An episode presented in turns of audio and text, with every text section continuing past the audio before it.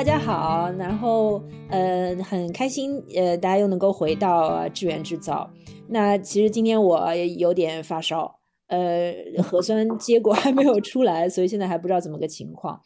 但是呢，今天想到呃我要这个访问的这嘉宾和他的这些话题，其实我还蛮我还蛮兴奋的。我我就是带着很多的好奇。然后呢，这个话题呢，我觉得是可以做，可能做很多期，就就是找一些不同的朋友，因为我自己比较感兴趣的地方呢，是那些离开广告圈、离开资讯圈的朋友究竟去了哪里，然后为什么要做出这样的选择，然后他们现在做的怎么样，在做什么样的事情，其实还是觉得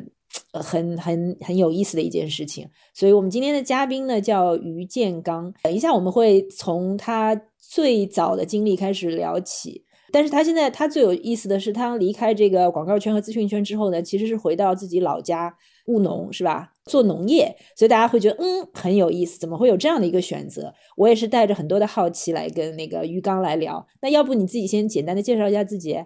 我我现在在浙江桐乡下面的一个村啊，桐乡就是呃桐乡不出名啊，但它是很多人嗯。把它误解成是桐庐啊，嗯，但它其实是桐乡和桐庐两个地方，呃，桐庐也是浙江，桐乡是呃是其实是属于杭嘉湖平原，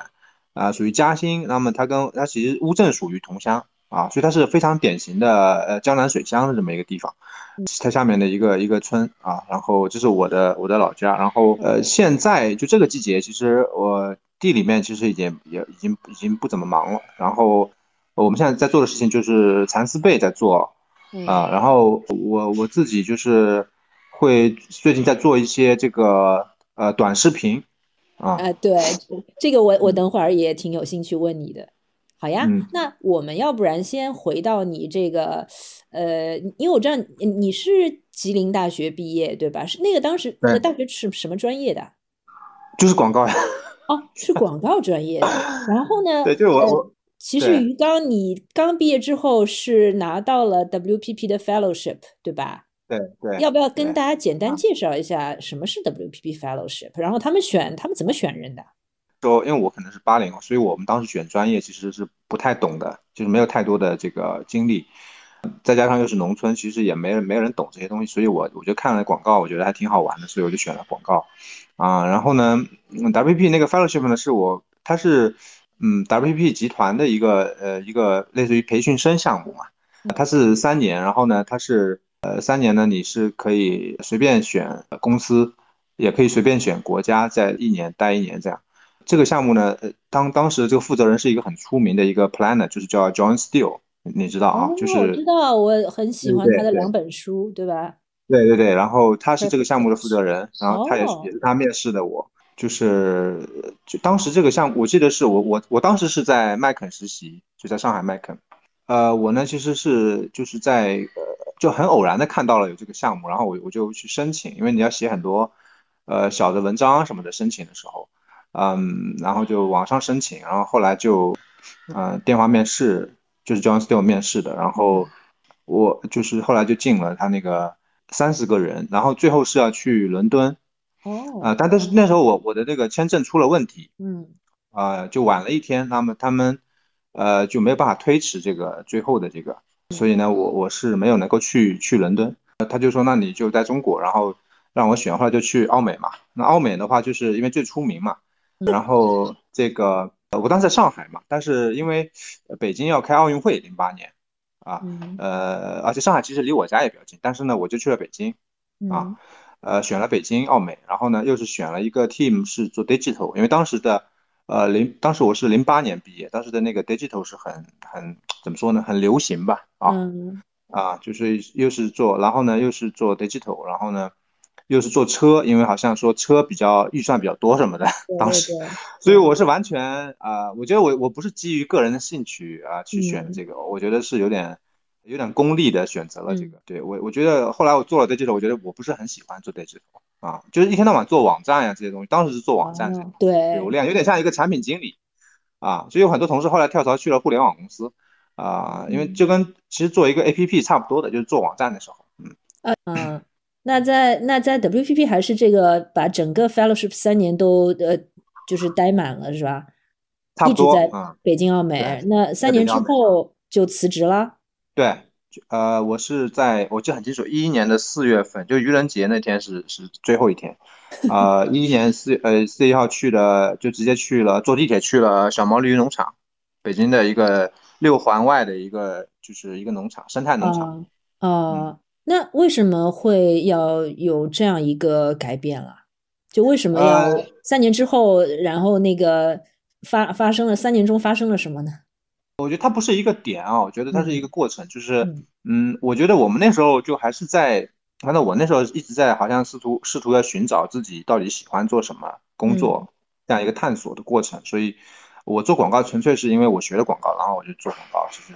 呃是没有充分的去探索，那么呃这是一个原因啊，然后就是也对这个工作也不是很满意啊，这是一个。那第二个呢，就是呃就像我说的，我有段时间是去国家图书馆看书，周末。然后我就看到了乡土中国，然后我嗯就非常的受嗯、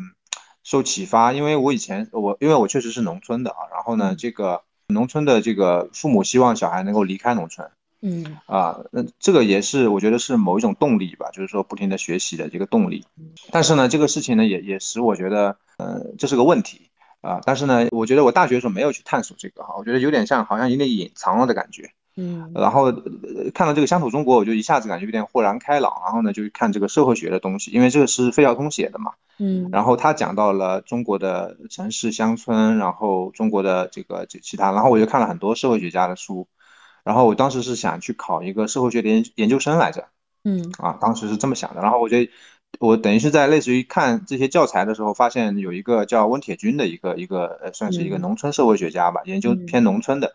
然后他是人民大学的一个一个教授，然后对然后我在看他的网页的时候，就是人民大学的网页，他有一个呃类似于有个项目叫小毛驴农场哦啊，所以然后我就说，哎，要不他们在，然后看小毛驴农场他们在招这个，他们每年招一期一期这个呃实践者吧，啊，是一 N 一个公一个 NGO 赞助的，然后当然也很少，一个月我记得是呃八百块钱还是六百块钱，忘了，呃，嗯反正就类似于公益嘛。呃，他他们可以提供食宿啊，然后我就我就申请了，然后我就后来就相当于就去了，相当于我当时想的是说去一边农场一边复习什么的啊。那你在农场待了多久啊？做农场呃农场呢，呃农场我当时是我四月份去嘛，然后呃我跟我的当时女朋友是一起去的啊，就梅玉嗯慧啊、现在我妻子，然后对她我们俩都都在北京，然后我们一起去一起辞职一起去的。哦呃，那那呃对，然后呢，我当时去了大概一两个月，我觉得这个模式挺好的。它那个模式不是叫 CSA 嘛，就社区社区支持农业哦啊、说是美国那边传过来的啊、就是说呃你相当于做生态农业，但是就是说城市里面有有人订你的菜，这样的话农民的风险就降低了，大概这个意思嘛。嗯每周给他定期送菜，然后你的你的钱是提前预付给农民，这样子，然后一个成交，然后哎，我觉得这个挺好，就是说，嗯，这个模式搞不好可以，我自己也可以回自己的农村去去做这样子，呃，嗯但同时我不是有一个社会学的兴趣嘛，所以但我觉得这个当时呢，就这个村，它是在城北京的城郊嘛，就是我觉得不够村，就是说啊，我想去一个非常村的地方去做田野调查。就嗯农村那种田野调查、社会学那种的。呃，那我当时又申请另外一个项目，就是呃呃一个当时有个公益机构叫行动援助，嗯、现在可能没了，它它是一个 NGO 来着，然后它是在中国的这种呃贫困县里面做扶贫啊、然后呢，它也有一个项目，也是这种一年期的，然后我就申请，然后我就我就通过了，然后呢，我就选了他那个广西的一个项目点。嗯啊呃，然后我就去了广西，就我差不多是八月份去的广西吧，所以相当于待了嗯两三个月吧，也是广啊西农村的呃呃啊、非常偏僻，广西和嗯越南交界，就是一个壮族哦的一个，它是一个壮族的地区，嗯嗯，在那边待了多久啊？做这个那边那边一直待到呃年底一一年底了，但是我因为嗯我之前不是有在翻你这个呃公众号呃不一个是公众号，一个是朋友圈，然后我也看到好像央视有拍过一条片子是吧？然后也是说你和梅总在回到老家这个做农业这一块。然后呢，它里面你你蛮有趣的，你在里面一上来就说，其实你小时候就一直因为农民的身份自卑啊。但是我我我当时就嗯我当时就会觉得说，那其实本身你到这个呃到大学，然后到北京到 WPP，呃已经跳出了你曾经可能当时的这种自卑的一个 身份的困扰，然后自己又回去了，这个到底是怎么想的呢？我就就好像是哪里跌到哪里爬起来嘛，我觉得是这样的。我觉得，我觉得你换一个身份，我觉得还是没有，我觉得是，呃，真的去解决这个问题。像好多就是，比如说，就农民，然后供小孩那个读书，然后他可能出去了，呃，变成公务员或者变成什么，呃，就好像就就是一个 happy ending 了。嗯。呃，但是我觉得这个事情就很奇怪，就是他只是自己脱离了这样一个处境，但是。其他人还是那样的，就是说，就农民还是很厌倦自己成为农民这个事情，就是说，啊，农民，你你觉得是用“厌倦”这两个字哦？对，就是为这个原因，就呃呃，因为这个事情就是呃，整个国家制度就是这样安排的，就是说，呃，在建国初的时候，为了发展这个中国的这个重工业，其实是把农民给牺牲掉了，嗯啊，就是所谓的叫叫工业剪刀差。就是农民的农产品是价格过呃人为的把它弄低，然后来呃相当于是补贴中中国的建立了早期的这个重工业，那这个过程嗯在西方是通过呃殖民啊对吧？通过殖民地，呃中国没有殖民地，那中国只能剥削农民这个方式，然后它是制度性的歧视农民，嗯啊是这个原因，所以那以对以那以至于。到了，我记得是一零年还是什么哪一年，就是农业税其实已经取消了嘛。那现在是说说反哺农民啊，现在这么说了。但是这个文化上面还是农民还是会低人一等的啊。嗯，那在就是去小毛驴农场，然后在广西的那个乡村，大概差不多是一年左右了。那后来那个研究生没有考吗？嗯，对，但是也会哦，就会冒出来说要不要想去念个书什么之类的。其实，但是反正到。这个念头，我觉得直到我觉得直到前几年才彻底取消了。比如说，我当时我记得，呃，我去北京啊，然后，呃，我有个我有个呃同学，他是在中央党党校呃做老师的啊，然后呢，他等于像是一个算是学术嘛，也算学术嘛啊啊，他那你会感觉说学术其实它也是一种职业生涯，就是你也要。好像要要发论文啊什么什么之类的，知道吧？嗯，就是你做社会学嘛，肯定做学术了，要不然干嘛呢？读社会学，做硕士什么？那我觉得那学术还也是这样，我觉得就没什么意思。就是说，呃，我觉得你把它作为一个兴趣和作为一个一个职业，好像又又又是不一样，对吧？啊，所以呢，我就反正从那时慢慢我就觉得我就放弃了，就是再去再去做学术这条路，我就放弃了。啊，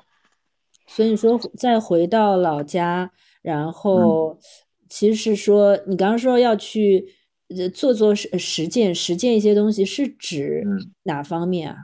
做我在小毛驴那个叫呃社区支持农业，就是生态农业。嗯，能帮我们多介绍一下生态农业吗？是做些什么？OK，这但这个这是有个大背景啊，但这个大背景我觉得是，我觉得当然，我觉得这个大背景是来自于嗯，我觉得更多的来自于美国，就是这种。单一的这种规模化农业这样一个背景，就是说，因为美国是一个殖民地嘛，那么它的原住民其实已经被杀光了，嗯，那么它的地其实非常的多，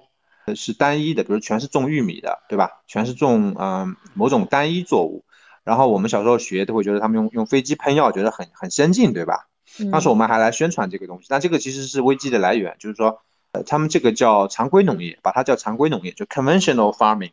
嗯，或 conventional agriculture，就是用，首先它是单一作物，非常大，一定要用飞机，然后农药、化肥这样子工业化的这个农业，呃，那这个危机是来自于这里。那这种这种农业一旦多呢，就是会有很多的危机，比如说土壤不可持续，然后水土流失，然后还有粮食安全，嗯，这个，呃，当然还有现在还有转基因的问题等等吧。它它所有的这个根源都是来自于这种农业模式。那么还有一本很著名的书叫《寂静的春天》。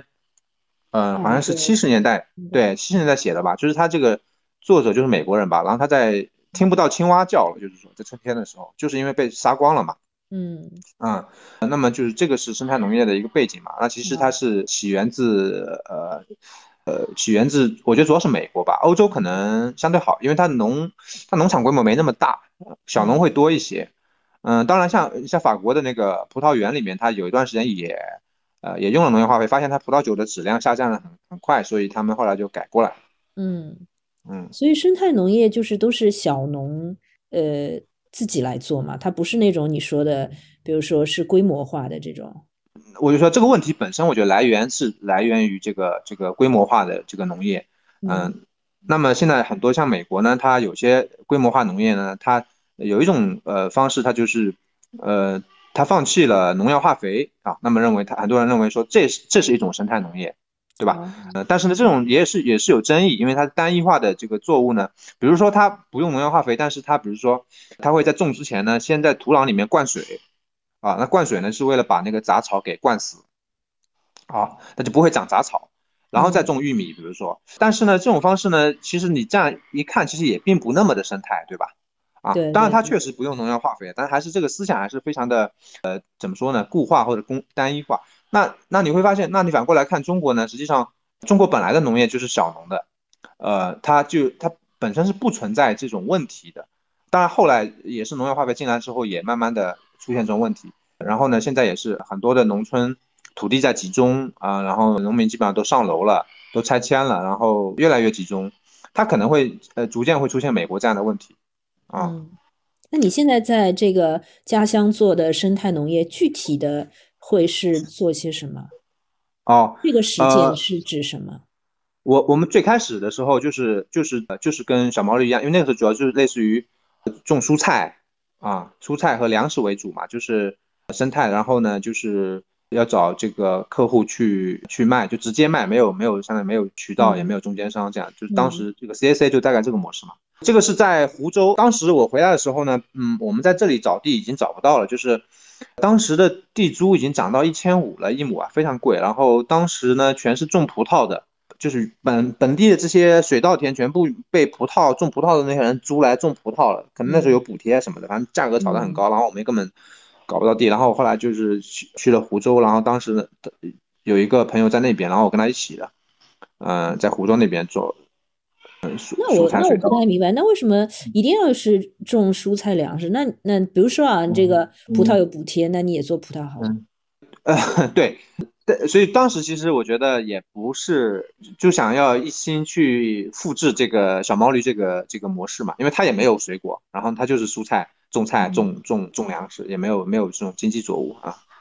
哦，所以他这个就是是真的那个时候是自己就是完全的亲力亲为去呃做，就是所有的耕种啊、播种啊、施肥啊，就全部都是自己来。啊，对，当然。呃，自己的还不够，因为他我觉得是二三十亩吧，二十肯定还要找呃找帮工一起，但是肯定自己也要做的啊。哎，那我问问，其实你小时候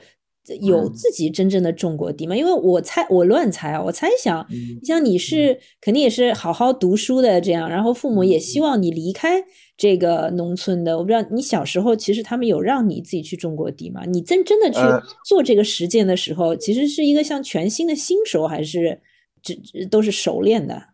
肯定不是熟练的，肯定不是熟练。就是他们让我做过啊，这个事情很有意思。就是呃，我我小学时候呢，我妈是逼着我去种田的，啊，就是说他会说你农民如果种田都不会的话，以后你会饿死，就没人谁来养你呢，是吧？他是很生气的这样说，然后让我去种田的。那个时候他还就是说他不指望我能通过念书能够能够能够能够做另外的工作啊，他没他他没有这个指望，懂意思吧？啊，那正常来说，农民的小孩肯定还要变农民嘛，就还要学会种地了，这样子。嗯嗯，但是后来就是可能就是我我的这个成绩还可以，后来他们也没有再逼我去种田了，所以我其实我没有熟练掌握这个技能。嗯，哎，那你刚刚其实也说嘛，你说那个是好像是什么像第一阶段这样对吧？一开始就想复制小毛驴的模式种蔬菜粮食，后来那部分做做成什么样了？怎么会进入到第二阶段呢？就是比如说种菜吧，就是首先这个这个生态的有机的蔬菜呢，本地是没有市场的，对吧？哦。那么要去好不容易要去杭州，比如说开发，那么比如说有些这种呃有理念的这种幼儿园，像是一种比较崇尚自然理念的幼儿园订菜了，结果呢订了菜呢，就是要不然就是就是比如说两个礼拜都吃同一种菜，因为你不你因为你们没有反季节菜嘛，那那那就只有这种菜，那就很厌烦。那要不然就是。呃，那边是在靠近山区，那有山洪，夏天，然后一冲就冲没了，然后他们那边供不上菜了，所以等于说一个顾顾客很难找，在外地不在本地，然后呢，一个是供应不稳定，然后整个状况很差，然后呢，就是我是那我那年是订婚了，四月份，然后怀孕了，然后压力很大嘛，然后他那个地方又挣不了钱，然后那我还还得挣钱嘛，然后我就呃又去上海上班了。啊，是这个时候回去是吧？对对，回来半年，回来半年就上班了，嗯。啊，然后结果后来你去了哪里啊？去了麦肯还是？后来去了朗涛，就是我是在 WPP 内部看到的一个机会，然后看朗涛去了，啊，做品牌咨询了。啊，就这这个时候就真正的转成策略了。那那个时候为什么要每周末回村了？是回村去干嘛呢？你知道吗？就是我当时回上海上班是非常非常痛苦的，因为那一年呢，呃，整个的这个经历还呃，我接收到的这种教育啊，是呃是都是反思。比如说，我们看了很多纪录片，像什么食品公司啊，就你先看，你先看对食物体系这种反思的纪录片，呃，那我当时在城市里边吃饭，我都不敢吃，然后我就吃，只敢吃那个兰州拉面，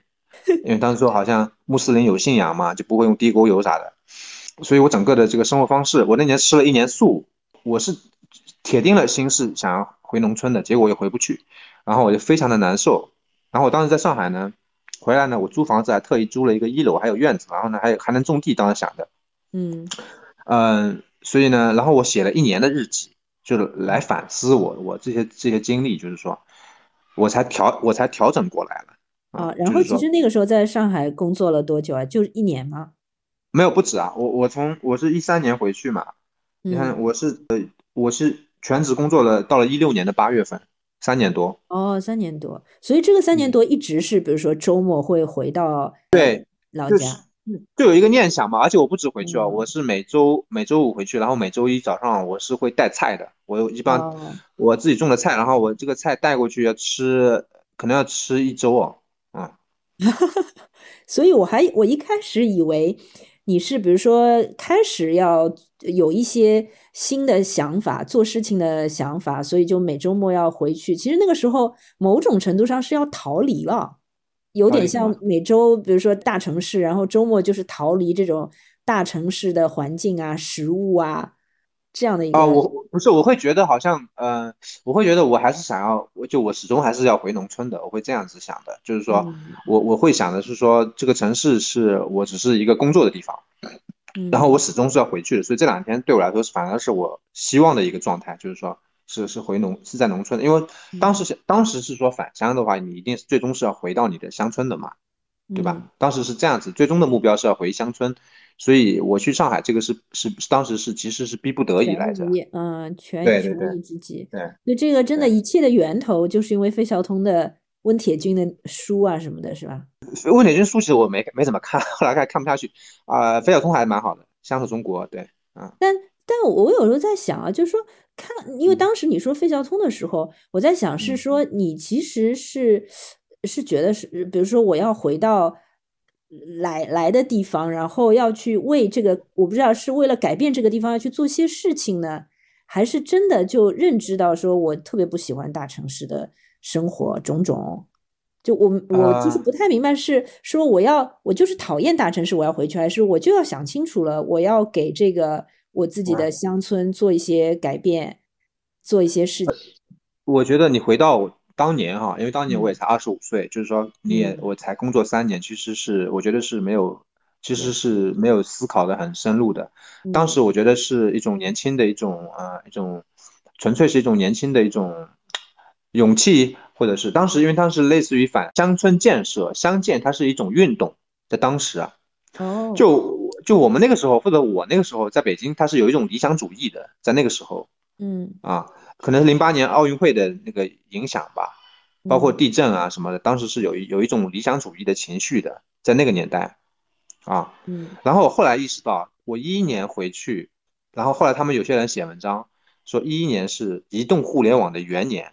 然后后来十年，就是到二零二二年、二一年，就差不多是整个移动互联网发展，微信啊、微博啊，全是移动什么 A P P 啊，各种什么苹果手机啊什么的。我去的时候我还是个诺基亚手机呢，我记得我去那个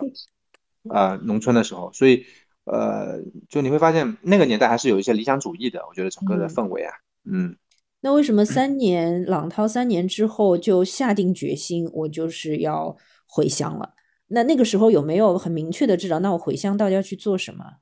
呃，其实我是这样的，就是我我们我回上海一年之后，我们就开始做蚕丝，做蚕丝被了。就是呃，我差不多休整了一年嘛，就是我在我一二年一整年基本上就没有没有再去碰任何乡村的东西了，我都跟这个圈子隔，呃，就屏蔽了。我我写日记反思，但是我在一三年的时候，呃，我我然后我记得就是呃春节的时候，嗯，就就非常呃非常偶然，就是我那时候孩子不是已经生了嘛。嗯嗯，非常偶然，就是说要不要做蚕丝被，就是说，嗯，然后我第二天就想好名字，就叫梅和鱼了。早上起来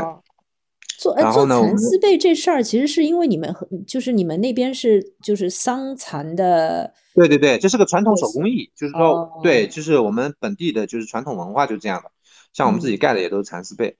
呃，蚕穿的蚕丝棉袄什么，就是一个本地的一个东西啊。那当时一三年开始呢，就是春蚕，五月份开始就开始这个。这个这个做蚕丝被，自己养的那个养蚕，就我们家本来就养蚕嘛，然后做蚕丝被啊，然后呢，呃，相当于，嗯，一三年开始就是就是就是说我们自己的那个就不是是种菜了，就是说这个农业是我们本地的一个一个传统特色的传统农业啊，就是蚕桑，所以是在一三年开始啊，所以呢，我其实相当于啊还在上班的时候，有差不多两三年时间，呃，是同时。在做我自己的那个呃梅和鱼的这个这个蚕呃蚕蚕桑丝绸的这个项目，对，嗯，对，就是梅和鱼是你太太姓梅，然后金鱼其实就是梅梅与鱼，对吧？对对对对，其实就是你们现在这个品牌，然后这个品牌下面现在是主要是蚕丝被，还有些什么样的这个产品啊？主要是蚕丝被啊，但是呢，我们其实想要做的是。你现在概括起来，可是叫可持续的一个丝绸生态体系，很多人叫桑居鱼塘，但它没有那么那么的简单，好像挖个鱼塘，它其实很复杂，就它里面都有，呃，比如说我们现在还有啊杭白菊，嗯，那还有榨菜，啊，那为什么会有呢？就是因为榨菜本来它是套种在这个桑树林里边的，啊，那像桑树林呢是，呃，冬天是叶子不多嘛，因为冬天掉了掉了嘛，那阳光正好可以透进来，那么我们。这个时间点呢是种桑呃榨菜，那么到四月份呢榨菜挖起来就做榨菜。我们这里是协桥榨菜的产区嘛啊，上海人应该知道，江浙沪源协桥产区差不多有九十年的历史。嗯，那到四月份挖出来之后呢，正好桑叶就开始大起来，然后正好养蚕啊，然后杭白菊也是，就是用用这个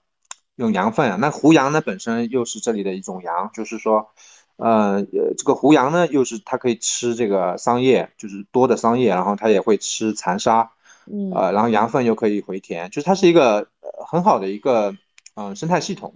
啊，嗯，这个生态系统呢，现在是嗯，就过去吧，过去的几十年的发展呢，这边工业化、城市化发展很快，基本上已经基本上已经已经瓦解的差不多了，啊，就是支离破碎的感觉啊，对。那那其实为什么你那个时候，包括现在，其实一直在做嘛？是，我不知道对这件事情有一个什么样的目标或者愿望，希望做到一个什么样的程度？因为我看你好像是公众号什么上面也写到，就这种蚕桑文化，然后传统生活好像在瓦解。其实我也有一个好奇啊，就是比如说所谓的这个蚕桑文化里面的这种传统生活，会是。对今天我们就现现代人来说，还适合这样的生活吗？是一种什么样的生活？为什么会这么渴望它能够？我不知道是保留下来还是还是怎么样？嗯，就是说，我觉得它是需要，嗯，它是需要，肯定是需要去调试的，对当代生活啊。但是呢，它有些，我觉得它本质性的精神性的东西很多是可以借鉴的。那现在的问题是什么呢？这个世界的问题就是，它是都在讲可持续嘛，对吧？可持续商业、可持续时尚、可持续文化都在讲可持续，什么碳排放啊这些东西。可是，可是你会发现，本身它我比如我们这个蚕商这个它这个系统本身它就是一个解决方案，但是它就它就它又不知道为什么就被拆散了。就是你比如说，他很多人有一个现在有个新的概念，我是刚听说，今年叫再生农业，也是美国传过来的。那这那这个是个什么玩意儿？我了解半天，就是说。比如说，它有些具体的措施，菜的东西。那比如说，你你你在冬天的时候，地表最好不要让它是裸露的，因为一旦裸露呢，阳光一照，水一那个水土就流失了。好，那你要种上覆盖作物，你反过来想，那我们桑树林里面本来不就是种了榨菜，不就是不就是再不就是再生农业嘛？就是它就是地表就不裸露了呀，对吧？呃，所以它有这些东西，它就是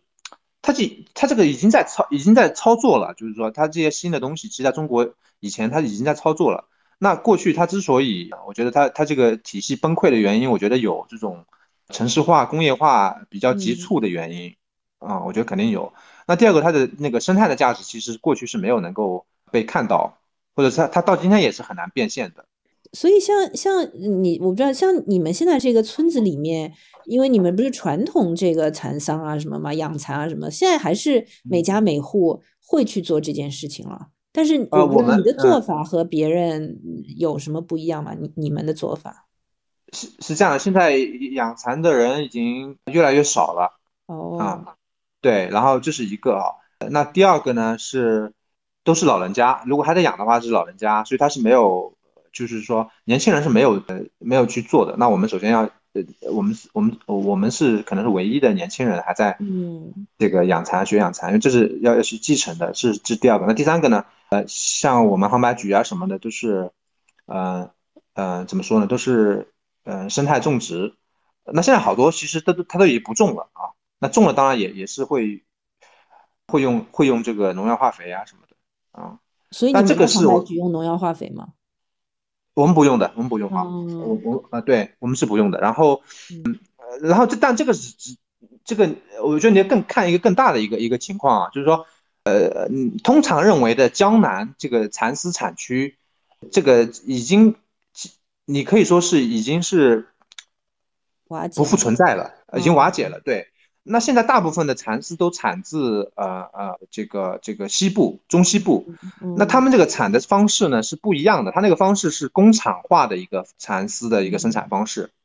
那个工厂化的方式呢，它的最终的走向是要实现饲料化、车间化、二十四小时养蚕，就是你以后蚕是要吃饲料的，然后它是它是不吃桑叶，然后你也不需要种桑叶。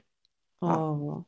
但这样做出来的东西和现在想，就我们，我觉得，呃，我们单从消费者的角度啊，这个其其实有差别吗？还是或其实也也感感受不出来？嗯，有差别，就是说现在呢是这样的，就是说，嗯，首先它吃饲料那个蚕呢本身是另外一种蚕，就是它是基因上都要改变的，啊，这是一个。第二个呢，就是说蚕丝本身。是是不一样的，当然你肉眼是看不出来的。消费者如果在店里面摸这玩意儿，你是看不出来的。但是就像土壤的这个微生物嗯一样的，就是说你看不出来，不等于它不存在。就是说它是现在还没没办法检测出来。这个事情就是这样的，就是说要讲可持续，那那之所以蚕丝它这个东西传统的方式好，就是我我除了讲那个生态体系，还有一个原因是它种桑树。那现在他们是呃。它在工业的环节，比如说你你你跟棉或者跟什么一样，都是要要消耗一些能源，嗯，对吧？但是因为你你种桑树呢，它这个桑叶因为很大，然后它呃的这个它这个碳是是可以吸的，然后呢，呃，相当于你可以完全去扣掉你在你在工业环节的这些碳排放，然后还能有有正正向的一个一个存在，所以它在整个的产业里边，它是一个可持续的一个一个。一个纤维，就是说啊，原因就是因为它还还种桑叶，啊种桑树，但是，一旦如果你你变饲料的话，它其实不需要种桑树啊，其实就是就是玉米啊，就是大豆啊这些东西，嗯嗯。那问题是，比如说这样的可持续，因为你刚刚说可持续丝绸生态体系，但问题是，就是我不知道你会不会有一种无力感，因为。可能也就是就是你们在这个村里面，你有有可以有可能推广开来吗？这个可能我我自己的想法，可能一己之力是比较难的，是吧？还是要政府政策啊，这种扶持啊之类的。我我村里面很难，我觉得就是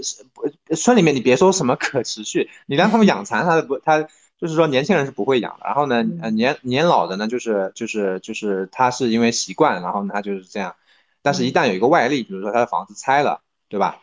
那么他就不会养了，就是说是这样的，就是说，而且我我们现在是这样的，我们现在也也，我我也不指望说这个这个东西是要多大，嗯，多大？那我现在自己，对我自己来说，就是我自己的行动，就这样，就这么简单。对对对对对。那我也问一下，说其实你们这个梅鱼，大家在淘宝店上是找得到的嘛，对吧？包括蚕丝被啊，其他的这些杭白菊啊什么的。这个从购买者的角度，就他们是能够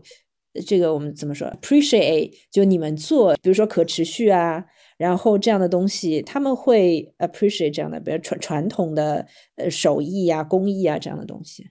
他们主要我觉得是质量吧，就品质，他是能感觉到这个东西呃耐用性啊这些。可持续我觉得只是少部分吧，啊，而且我们淘宝嗯淘宝上你是看不到可持续，淘宝上我们好像只有蚕丝被，但是只有在我们的微信。就是我们的信息比较全的，其实是微信上边，嗯，呃，但淘宝是比较，我觉得淘宝是比较简单粗暴的，就是说它很难去，对，它很难去比较丰富的去去传递一些信息的，对，但是反正呃，大部分应该就是质量吧，啊，嗯，明白。所以我也看你，就好像这两天，我看前两天那个在朋友圈里发说买了什么设备是吧？拍拍视频的设备，为什么要开始做？视频啊什么，其实我觉得蛮有意思的是，你你在那个视频里面都跟大家在讲说什么什么长的什么丝、短的丝啊什么，这个为什么要采用这个方法？主要是说可能也是推广自己的这些产品和品牌了。这个问题是这样的哈，其实短视频也很早就出现了嘛。我我当时在在千岛湖养蚕的时候，一九年就已经有抖音了，当时有人建议我做直播什么的，当时没有做，我一直没有做，这个原因是。因为手工你知道，就是产量是一直就这么点，根本就没有量来卖，你懂我意思吗？对，啊，所以那我当时想说，那我做这些东西也没什么用啊，因为我有人买我他也买，就是我的量我产量跟不上，你懂我意思吧？嗯，啊，那就是所以当时我我一直没有做这些这些太多的这种这种东西。那后为什么现在做呢？就是我两个原因啊，一个原因是我发现我们的渠道的伙伴，就是我们有一些渠道合作的伙伴。其实我们也已经合作很多年了，对吧？但是呢，直到他其实到我们家里面来看过我们怎么做蚕丝被，他才真正理解我们这个东西怎么做的。所以之前那些，呃，他们就完全没理解，就是还最后还是得靠你自己去去向你的顾客去传递到底你们是怎么做，你的信息是什么。就是呃，别人是很难的，因为这东西比较复杂，就是这个这个蚕丝这个东西啊很复杂。对，呃，这是一个。那第二个呢？就是当时我们去有一个游学，然后有有个老师说，你这些东西要做啊，你传播要做，就是说你你东西不一定跟得上产量，但是你你的这个东西，你的你的传播一定要跟上，就是一定要走在前边。他的意思是，就是说，要不然你你的声音会被别人就是说呃盖过去，或者说都是一些错误的东西，反正就是这样也不好。那我就呃我觉得有道理，对，然后我就那我就有道理，那我就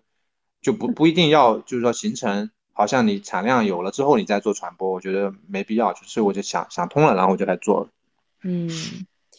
哎，我我也想问问，就是因为我有看到说你你之你之前说你小时候的你妈会赶你去什么种地嘛，对吧？说说农村一定要种地，但后来呢，就是说你说你父母至今都不喜不喜欢你帮忙。农活啊什么的，那那你当时从这个大城市，从北京，从上海又回到农村，他们什么反应啊？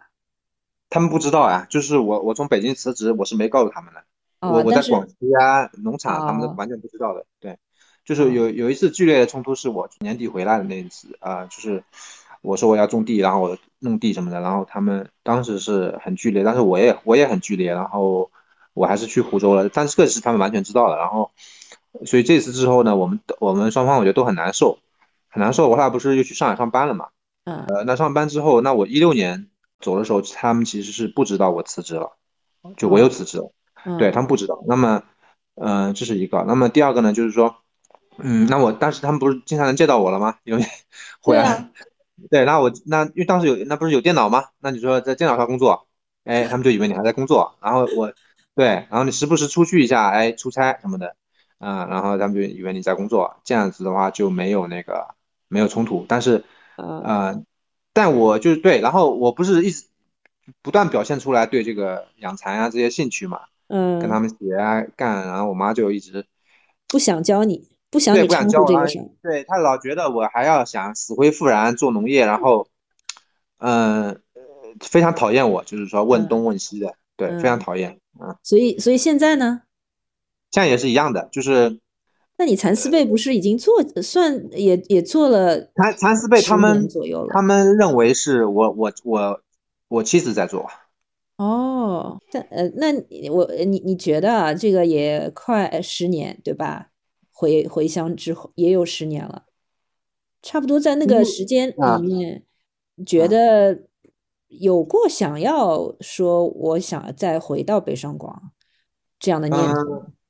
我即便回来呢，我也是说，呃，来挣点钱，就说我我这个又干不下去了，又要又要挣钱了，可能是这个原因，就是说我没想过要真的。我我就是说我没有想过要在城市定居，我我始终想的还是要在乡村，我是这样想的，就是说，对，嗯，乡那乡村到底给了你什么城市里面完全没有的东西啊？其实不是给了我什么没有，就是我认为乡乡村就等于我自己，嗯，就是我的一个身份认同，大概是这样，啊，嗯，这是一个很个人的一个一个原因啊，然后当然你你现在说说了一些，那你比如说那外界的这个。呃，对外界的作用就是我刚才讲的那可持续的这个东西，确实是能靠这个东西能够，我觉得是能够落地的，就是而不是空讲的，就是说啊，落可持续的这个文化。然后还有就是我你讲那么多乡村振兴，最后都是弄一堆民宿，就是没有人种地，你知道吗？就是没有人养蚕。我觉得这个，呃，就我不能影响别人怎么，那我自己就是说我自己起码我要把这个祖传技艺要学会。就我我是这样想的，对，嗯，哎，那我问个问题，哎，你你现在是一一个儿子，后来两个。啊，两个。两个儿子，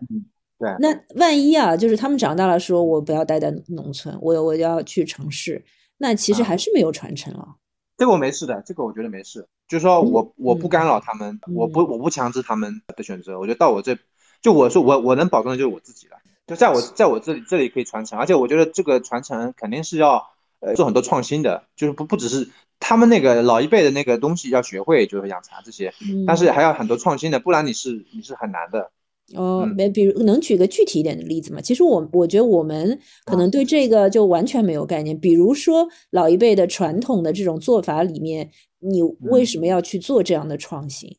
嗯，怎么样的创新？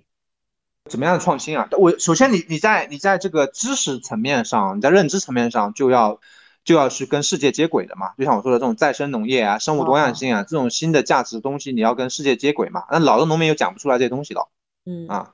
所以这个要不停的学习啊，就我要我要不停的学习啊，我我就是不停的要要要就是学这种新的东西，然后这是一个。然后第二个呢，比如说呃新的，比如说嗯像我们养蚕呢，呃之前不是有个有个养蚕那个蚕丝的那个展览吗？你记得吗？哦，天台山的那个那个对，他是一辈子养蚕，然后做做了一个艺术家。嗯，哎，我说养蚕还能变艺术家啊，然后我觉得可能最后我这玩意可能也要变行为艺术了，变成，就是，然后你你比如说你养最后养蚕，你比如你你可能就你自己养养养这么点蚕，那这个蚕怎么变成变成产品，对吧？那可能又是不一样的一个产品啊，比如说你你可能还要往下，比如说做做这个烧丝，呃，这种工作坊啊什么，因为现在人又喜欢这种工作坊。这种形式，那以前农民又又又不会搞这种东西，搞相思工作坊是要干嘛？那对的，就是开放给。就是现在有现在对现在有一个有一个群体吧，叫织女这个群体，不知道知不知道？对，现代织女，他们喜欢这种手工的这种东西。哦。啊，在国外是挺多的，然后现在中国也有了，然后就是自己呃烧丝，然后这样子织，慢慢织，对他们来说是一种。解压吧，可能是对，就也也是你刚刚说的嘛，就是这种传统生活里面，对吧？有些能够对抗现代生活过大的压力呀、过快的节奏啊那样的东西。对，这个是。然后那这样的话，我相当于我们养蚕就是可以后续这个工作坊什么也都可以做。哦。嗯，就是对这样的话，我们在这个在这个经济上是可以可持续的。嗯，对我本来想问一下这个问题。就是关于这这一块的效益的问题，因为你说有时候什么，因为你刚刚自己提到说是没钱了嘛，又又回去什么对对对接活啊之类的，所以现在整个这一块的效益是基本上已经稳定下来了吗？我觉得不能亏，我我觉得不能说亏钱，但我觉得我觉得挣钱也很难讲。我觉得我觉得我觉得挣钱，我觉得可能也正常，可能也就呃像梅玉慧她可能可以养活他吧。那我我觉得我我自己。要要再养活另外一个，我觉得够呛。那农业这一块，我不知道它占据你的时间，它的强度和以前我们在这个比如说大的资讯公司、广告公司，这个相比，其实比以前更辛苦，还是反而给了自己多一点的可能空余的时间啊？哦，这个还挺有意思的。啊，我。我觉得可，我觉得我觉得应该是咨询会会占的时间更多吧。农业其实自然节奏来的嘛，呃，像冬天其实是没有的嘛，像我们一直要到四月份才会才会种种杭白菊开始，然后五月份养蚕，嗯，然后水稻是六这个夏天，然后这样子，它就是这样的。然后而且你可以，你来不及了就那就少种少种一些，或者是因为本身我们现在是就是我。我们想没有租地，就说是自己家的地。那中国的农民，你知道地是不多的嘛，就几亩地嘛。对。啊，然后我们就就是养蚕这些东西嘛，就是就规模也不大，所以其实是还好。嗯，这段时间正好也比较空，是吧？对，这段时间比较空。哦，我有时候真的也是觉得，说实话，就是比如说我走到农村啊什么的，真的是看到这种。植物啊，农作物啊，就真的有点懵，好多都不认识。但是我反思一下，也觉得这个看上去好像城里的人知道了很多东西，对吧？很炫的潮流的，但真正那个生活里面最实实在在的，在你身边的这些东西是什么都不知道。比如说树，它其实是树的名字叫不出来，就是树；花就是花，有时候也有点汗颜，觉得哎呦，这个真的。所以我每次去上海交流或者去大城市交流，我就说送文化进城嘛。哦，那他他们愿意听吗？城里城里的人感兴趣吗？这一块？感兴趣啊，就是嗯，就是还是感兴趣还挺多的。嗯啊，对对对，尤尤其我觉得，呃，这两年啊什么，我觉得还是有很多的反思在那边。包括我有时候，我还是蛮喜欢看你的。比如那个公号啊，然后朋友圈啊什么，我觉得里面有这个认认真真、踏踏实实的思考在那边。然后有时候也觉得这个文字本身也还是就很扎实。我我刚刚自己在前面想的时候，我还写了一句话，就是就感觉这个文字对吧，就是那个很生动，然后是从泥土里长出来的。就我觉得我们是写不出这样的文字的。哦，是吗？哦，真的真的，我不知道。哦，对，其实我我觉得你对这个世界的。了解啊，比城市里的人要宽广的多。虽然我本来想问一个问题，我现在觉得有点没有什么必要。就本来会觉得啊，那你可能长时间还是在农村嘛。虽然你还是经常会往这个上海啊、什么杭州跑，但我本来想问说，啊，你有没有会觉得说跟这种现代的生活或者潮流有这种脱节感，然后会不会惶恐，会不会不安？我觉得你应该不会。我我以前会产生这种假设哈，但是我后来发现，比如说我回去有时候给朗涛做个项目什么的，我发现没有，就是没有脱节，就是我我觉得什么原因啊？当然现在跟这个媒体发达有关系，资讯什么的流通啊也关系啊。但还有个原因，我觉得我觉得啊，就是说中国的乡村现在是很大的一个价值的领域，我觉得，呃，因为你做这种呃咨询什么，你要提供价值，价值呃价值领域就是说，它有某种程度上就是说。还是跟很多比较前靠前的一些社会议题是有很大关联性的。乡村，当然，比如说像乡村振兴这种啊，是一个战略，国家战略。嗯，还有我跟你讲的可持续生活，嗯，跟乡村也有关系。然后像这种食物体系的反思，工业化食物的一个反思。你比如现在很多那种很潮的什么咖啡啊，啊，那他要说他要用这种什么小众咖啡，那是什么？就有机的咖啡，是吧？或者是某种什么什么咖啡，那都是最后是跟农业、跟农村是有关系的，跟这个土地有关系。你要了解农业，才知道它为什么为什么是有有价值的。它因为城市很多时候它是它可能是已经到后端就消费这一端去了。对对对，其实生产的你回到了源头，等于对，就源头上你要理解它为什么这个玩意。那有些可能你会觉得啊，这个东西就是个噱头，它可能不是这样子的，就是说，呃，就是因为你你知道它本质上是是，比如说我我今天看到一个什么什么稻虾轮作。就水稻和和小龙虾轮作说生态模式，然后我说这个怎么个生态呢？说现在那个水稻呢，它是五月份到十一月份种水稻，那么十一月份到四月份呢是种小龙虾啊，养小龙虾在同一块田里。嗯，那么这个也不生态，因为为啥？原来传统意义上我们十一月份到四月份是种小菜，做小麦或者油油做油种油菜，相当于那个田本来就一个是它也利用了，那第二个它也可以固碳。那你养小龙虾，呃，生态我不知道有没有增加，但是你肯定是为了增加它的经济价值嘛，啊，就是，但是你要去忽悠城里人，城里人觉得哇有道理，这个真的是很好，很生态，对，啊，但是他其实，他他不了解本来农业，他他本来农业他本来就是要要轮作的嘛，就是冬天就是种种油菜啊，种小麦啊，就不就他他又不是空的，他可能以为假想就是认为，呃，它是单一的，就是说冬天是什么都不种的，或者什么都不养的，对吧？啊，对，就是一点概念都没有，我觉得。对对对，嗯。所以你现在还是经常会，其实我觉得你也是你做做策略的人嘛，其实很很会写啊什么的，有更多就是把这些可持续的啊，你说公众号对吧？可持续的理念啊，这个传统生活价值观这些东西，我是觉得其实你也可以多多写一写啊什么的。其实你的文字我自己觉得还是蛮有蛮有打打动的，这个很朴实的，但是呢又我觉得是很宽广的一些东西。想法，包括你刚刚说到，就你你说其实你没有这种脱节感嘛？那也讲了很多具体的东西。我我有时候也在想啊，因为你反而是两端跑，其实你某种程度上，就像我们经常说，就你很容易感受到那个 tension，对吧？这种这种冲突感的，就是城城大城市的生活，人的这种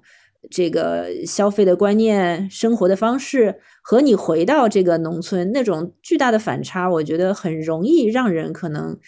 意识到一些东西，就我们一直生活在这样一个很舒适圈里的人，可能就有点太理所当然了。对，可能跳出来会会相对好一些。对你反而就跳出来了，明白？其实这样我觉得倒也蛮好，就有时候还是会去做一些品牌资讯类的项目，然后呢，也有一块自己可能更有归属感的一个地方，一一份一份事业这样的。对吧？但是像乡村建设这一块啊，就是说，其实你你前面讲到那些东西，也会让我有这个意识，就是你说到，就是传统的东西也要创新啊，要跟上啊，所以它本身对这个人的，比如说年龄、受教育程度，其实要求还蛮高的。就我我也不知道啊，就是现在大家回去这一块的，差跟你差不多年纪或者比你年轻一点的人有多吗？嗯，看你怎么定义啊，就是说，嗯，因为我们当时回来的时候，十多年前是没有国家是没有乡村振兴这个战略的，那现在是有了之后呢，是有很多钱进来的，但是那些钱进来之后呢，实际上是很多热钱呢，很多人追逐这个钱来的，来到乡村呢，其实他，我我觉得他其实也，我觉得他心也不是很纯粹啊，就是说，嗯，热钱会拿来做些什么？比如说搞基建，就是搞基建很多。啊，就搞基建，很多整村拆迁，然后弄几个民宿，呃，然后就是就是搞就是搞旅游呀，就是你就跟乡村有什么关系？没什么关系啊，跟原来乡村没有关系。像我们比较纯粹的确实不多，因为确实很难你回来。然后你说乡村振兴，我当时好多人跟我说，哎呀，你现在有个人跟我说乡村振兴，你你终于有这个乡村红利了。你看国家推了乡村振兴，我说红利在哪里？我没有红利，都比较急功近利，我感觉啊。对对对，无论无论是政府啊，还是这个这个这个乡好多做乡建的团队本身，他嗯，很多做乡建乡建团队，他也是原来本身是做做，其实本他是做房地产的，你可以这么说。哦，对，就是我我觉得的确是，就是它整个时代的氛围，对吧？大家追求的东西、价值观还是那样的时候，这个地方不可能变成一块净土的。所以它也也有点像说借着政策，然后变成一个新的风口，有机会就就就来投资，也还是往这个方向去的。嗯，哎，那最后我们说说那个吧，因为时间也有点长了。就是我是说你的那个团力结构这个播客吧，我还是蛮想让更多的朋友能够知道，这个是我看到你们是有很，就是那个看上去就有很多相同志愿的。投身乡村建设的年轻人吧，在一起做这样的事情。那你要不要介绍一下这个播客？我们团队呢，其实大家有认识，可能也差不多十年了。我们可能算是比较早的返乡的，然后也比较纯粹的。然后我们最开始做这个播客的原因呢，是就是大家想定期的聊一下，就内部聊一下，对，大家互通一下这个消息，然后学习相互学习一下各自的状态。就腾讯会议，然后每次其实我们在做这个播客之前，我我们之前一直都有有聚会的，呃，对，但那个聚会呢，就是在疫情前多，然后疫情后呢就少了，然后呢就那么就在线上，那么就后来我我那我说我要不做个播客，因为我是听播客，他们其实不怎么知道播客这东西，嗯啊，然后呢我就说做个播客，然后我们就从节气开始聊，然后就主要是最开始就服务于我们自己，就是说我们自己想聊，然后自己相互这个增进了解，自己想聊这种东西，大概是这这么个意思。但是你做播客的时候，它不是必然就是从呃，就是本来是对内的，然后有一个向外嘛？那那个向外其实也有有什么像这个想法吗？我们开始是没有太多的期待，就是确实是那那就我们我们关心什么，然后我们就聊什么，嗯，就基本上都这样。然后我们的生活什么样，我们这个季节种什么。那现在很多听的人呢，他可能，嗯，他是本身可能想要返乡或者喜欢这种自然的生活，很多听的人确实本身也是一些新农民，就是说比较多的，嗯。就像我们刚刚开始的时候，你有问说我们的播客是多少多少这个频率更新，然后我不是也问你吗？我觉得特别好玩。然后刚刚于刚跟我说，他们那个团力结构的播客是根据节气更新的。啊，我就是现在马上要冬至了嘛。明白，因为今天也已经蛮长时间了。我我觉得啊，就像我跟你说的，就其实对我来说，这个。真的是一个非常粗略的了解。其实你说的很多东西啊，我都觉得我有点迷迷糊糊的，一知半解的。就我也不知道说以后可能有什么样的机会，可能更加深入的，然后更加贴近的，能够看到一些东西。也也希望你这边能够提供 感兴趣的同学这样的机会，我觉得也蛮有意思的一件事情。嗯，是我我们可能嗯。怎么说呢？就原来一直是，呃，我们是原来只有产品，就是说没有体验的。那现在可能，嗯，慢慢可能会有一些体验吧。哦，经历上面多起来之后，对，蛮棒的。好的，好的，非常感谢，今天也花了你占了你一个半小时。哎，你现在一般会几点钟睡觉啊？如果是在这个老家的话，啊，十点十一点吧。哦，那早上呢？几点钟起床？啊，七点六七点吧，现在。啊，还是要比我们早早一点的。啊，我送小孩上学呀。哦，好的，好的，好好好，很感谢，很感谢。那我们今天的智源制造就到这里啦，谢谢于刚。好，嗯，拜拜。好，拜拜。